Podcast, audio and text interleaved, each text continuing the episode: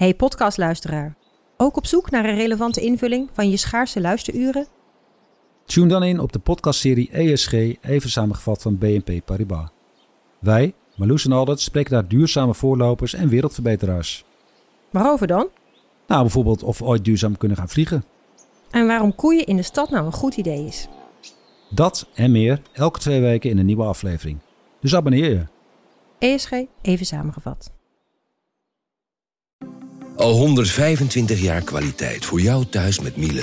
Dat vieren we met jou. Ontvang nu tijdelijk een cashback tot 125 euro op veel Miele-apparatuur. Geniet van de kwaliteit van Miele. Voor perfect verzorgd wasgoed en kleding die veel langer mooi blijft. Voor een stralend schone vaat, even perfect als jouw diners.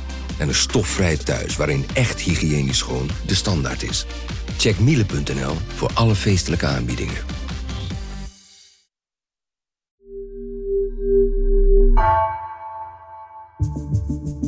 Vanaf de redactie van NRC het verhaal van vandaag.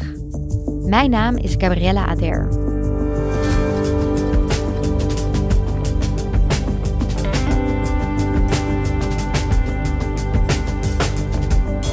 Morgen komt de Europese Centrale Bank bijeen om een oplossing voor de steeds verder oplopende inflatie te bedenken. De kans is groot dat ze een historische renteverhoging aankondigen die ons in een recessie kan storten. Economieredacteur Maarten Schinkel legt uit waarom de ECB dat doet. Hoe kan een recessie ons uit de problemen helpen?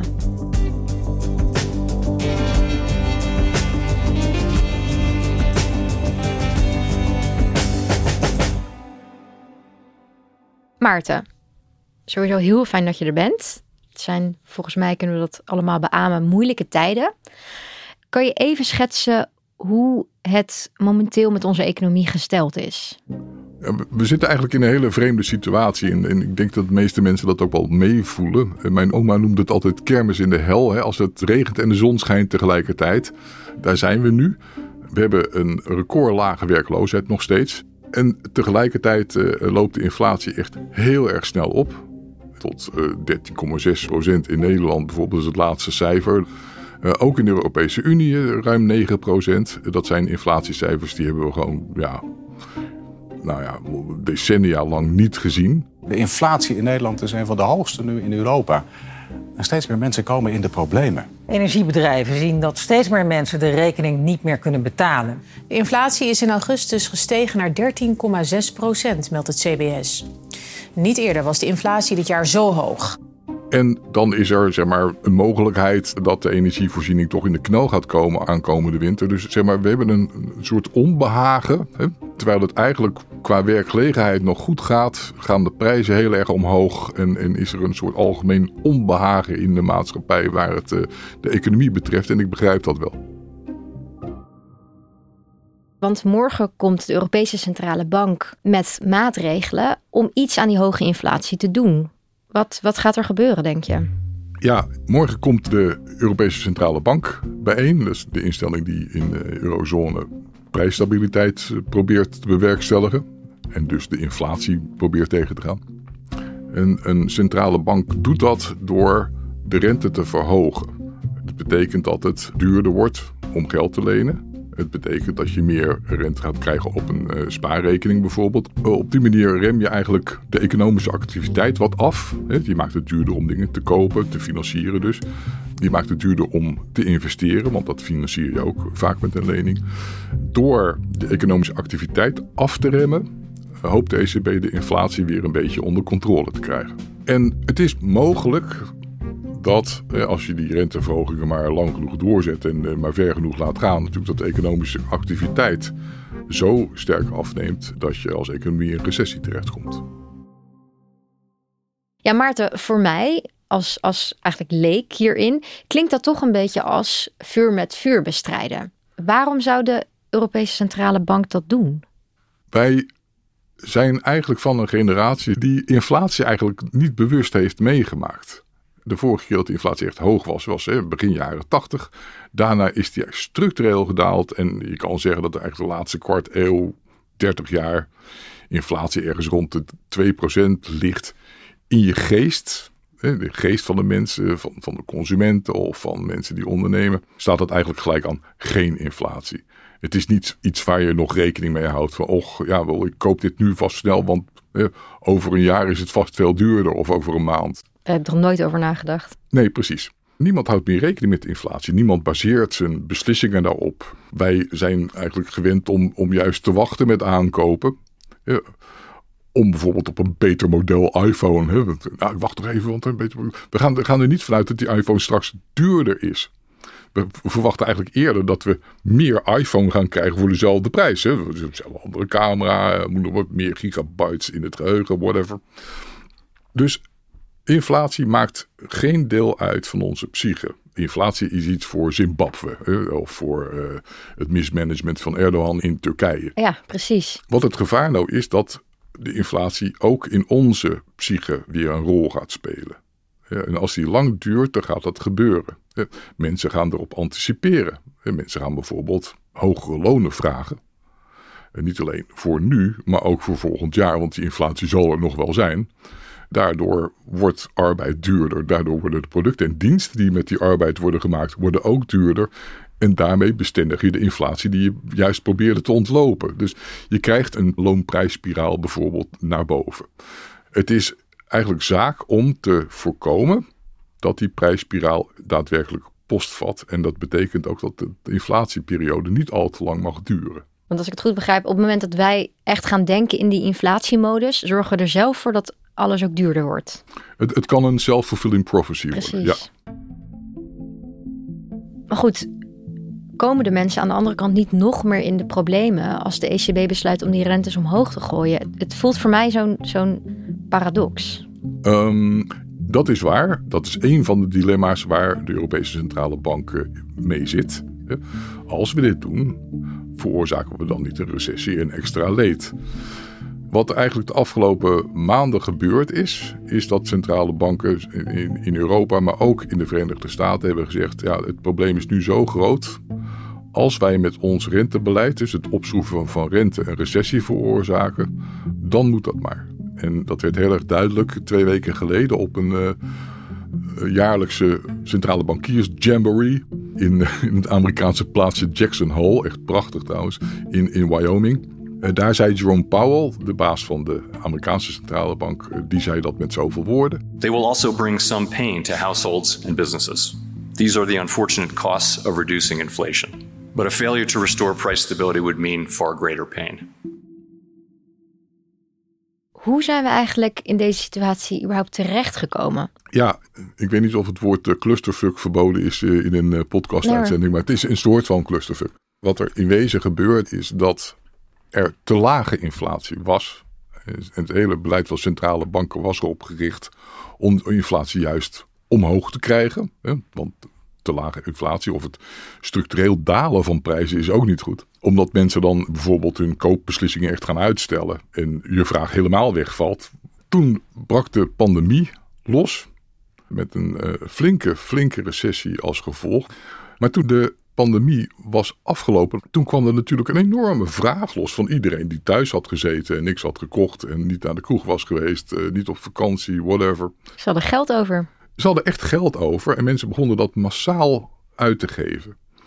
Tegelijkertijd had uh, met name de Amerikaanse regering een enorm steunpakket voor de economie opgetuigd om de economie te steunen. Nou, dat, dat bereikte allemaal tegelijkertijd de economie. Dus de inhaalvraag van consumenten, uh, die steunpakketten die er ook nog waren. Terwijl het bedrijfsleven er helemaal niet op berekend was dat die vraag zo zou toenemen. Want er was een, een tekort eigenlijk aan alles. Hè? Van iets leuks om te kopen voor jezelf tot dat ene schroefje zonder welke je de auto niet kan maken. Of de ene chip bijvoorbeeld. Dat was dus al aan de gang. Dus de inflatie liep al op. Mm -hmm. En toen kwam de oorlog in Oekraïne eroverheen met de energieprijzen en de voedselprijzen die omhoog gingen. Dat is zeg maar een, een, een soort hele giftige cocktail die ons in de loop van dit jaar eigenlijk is voorgezet. De dingen die je nu noemt, dat zijn natuurlijk recente mondiale ontwikkelingen eigenlijk. Mhm. Zijn er ook andere, meer structurelere problemen die we kunnen toewijzen? Als, hè, als we echt nog iets verder gaan uitzoomen? Ja, die zijn er. Wat we in wezen zijn gaan doen in de juichjaren van de globalisering. Hè, in de jaren negentig, de Sovjet-Unie was verslagen. Er was nog maar één systeem, namelijk het onze. Unipolair wereldsysteem. Iedereen kon met elkaar handelen. Eh, we hebben een systeem gemaakt waarin alles wordt geproduceerd op de plek waar dat het beste kan. En dat is niet langer nationaal of tussen twee landen. Het is echt gewoon wereldwijd. Het punt daarvan is dat er niets fout moet gaan. Bedrijven hebben daarnaast namelijk ook een, een, een systeem geïntroduceerd van uh, wat, je, wat je noemt just-in-time deliveries. Dat ze hele lage voorraden hebben en dat datgene wat ze nodig hebben van een van hun toeleveranciers precies op tijd komt als het nodig is. Scheepvaart is erop toegerust. Hè. Een kapitein eh, die kreeg op zijn donder als hij een uur te laat was van Rotterdam naar Singapore. Dus daar hebben we alles op toegerust. En we hebben dat ook gedaan in Europa op het, op het gebied van energie. Wij maken dingen en uh, Rusland verschaft ons het gas om dat te doen. Op het moment dat de wereld er wat duisterder uit gaat zien, dat het vertrouwen afneemt, dan wordt zo'n systeem ontzettend kwetsbaar. Tijdens een pandemie, hè, als die lange productieketens die we hebben gemaakt over de wereld, als die beginnen te haperen, dan zijn we kwetsbaar. En wat we nu ons aan het realiseren zijn eigenlijk, is dat we misschien wel in een wereld leven waar we niet meer uit kunnen gaan van het internationale vertrouwen dat nodig is om zo'n productiesysteem in de lucht te houden. Uh, je kan zien aankomen nu, en dat gebeurt natuurlijk al, dat we grotere buffers gaan aanleggen. Ook op het gebied van energie bijvoorbeeld, maar ook op, op het gebied van bevoorrading. Dat hele essentiële industrieën zoals chips, dat we die toch nog liever naar onze thuismarkt halen, hè, waar het de productie aan gaat. In Amerika is een enorm offensief om chips meer daar weer te laten produceren. In Europa is dat ook aan de gang. Dus iedereen is zich aan het wapenen tegen die wereld van morgen waarin de zaken minder zeker zijn. Het nadeel daarvan is dat heel veel voordelen van de globalisering die wij voor lief hebben genomen, moeten worden teruggedraaid. Hè? Maar globalisering heeft natuurlijk gezorgd voor die lage inflatie waar we zo aan gewend waren geraakt. Want dingen werden telkens goedkoop geproduceerd in verre landen. En als dat land te duur werd, ging iedereen gewoon weer naar een ander land. Je ging van, van China ging je naar Vietnam. Eh. Dus deglobalisering is strategisch nu misschien handig, maar je moet er rekening mee houden dat alles daar wel duurder door wordt, omdat je productie weer hier naartoe haalt, waar die nou eenmaal duurder is. Ja, dus eigenlijk hoe dan ook gaat het pijn doen.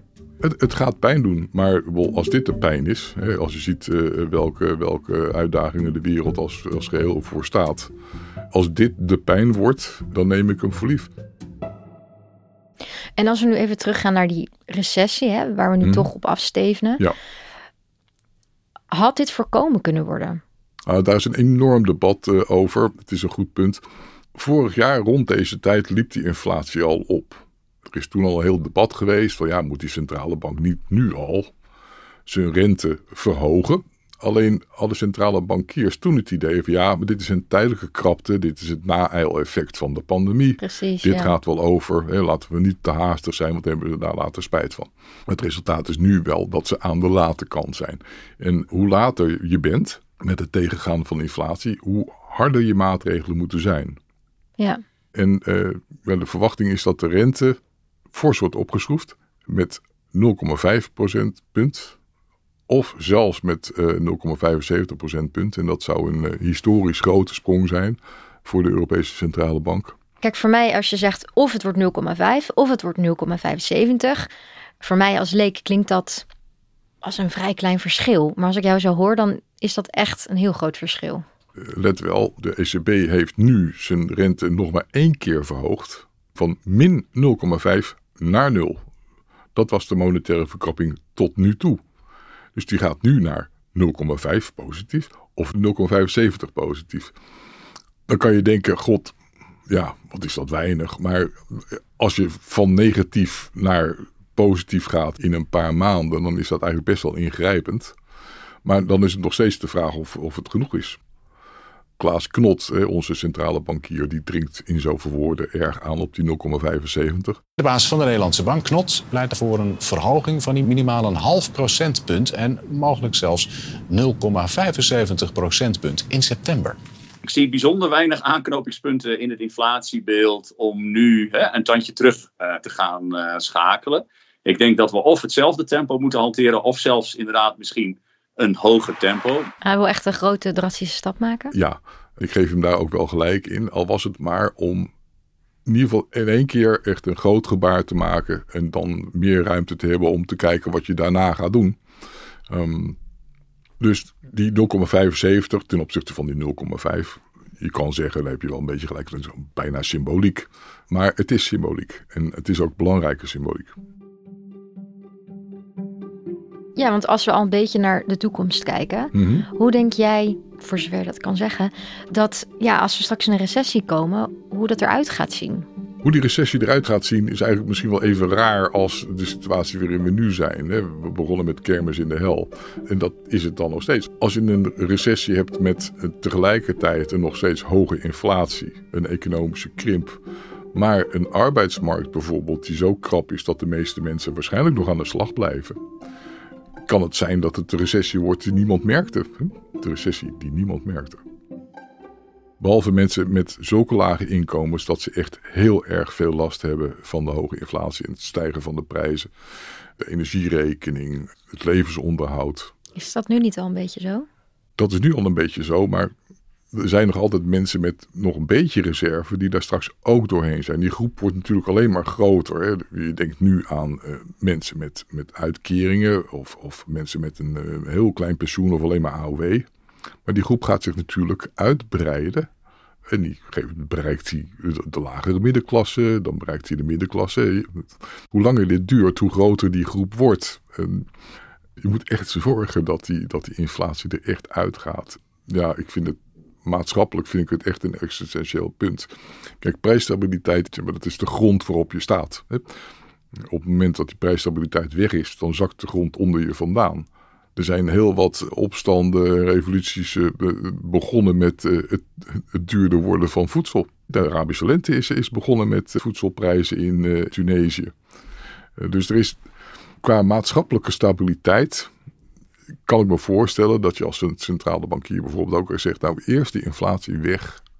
Als daar een recessie voor in de plaats komt, so be it. Ja, Maarten, we willen niet te negatief eindigen. Heb je nog een lichtpuntje voor ons om mee te nemen? Ja, de wereld is, eh, is en ook het nieuws is eh, vol met eh, doom en gloom. Maar uiteindelijk als je dit goed managt, is het te overkomen. In een wat verdere toekomst krijg die inflatie teruggedrongen, is het resultaat dat we ook onafhankelijker zijn voor wat betreft onze energievoorziening, gezien alle noodmaatregelen die we nu moeten nemen. En zijn we ook hopelijk wat minder afhankelijk van de grillen en de nukken van de geopolitiek. En eh, kunnen we onze welvaart wat dat betreft gewoon beter behouden en managen. Dus ja, nee, als je dit goed doet, dan gaat het pijn doen. Het gaat natuurlijk pijn doen. Maar ik ben niet pessimistisch. Oké, nou ik ben heel blij dat je dat zegt. En dank je wel. Oké.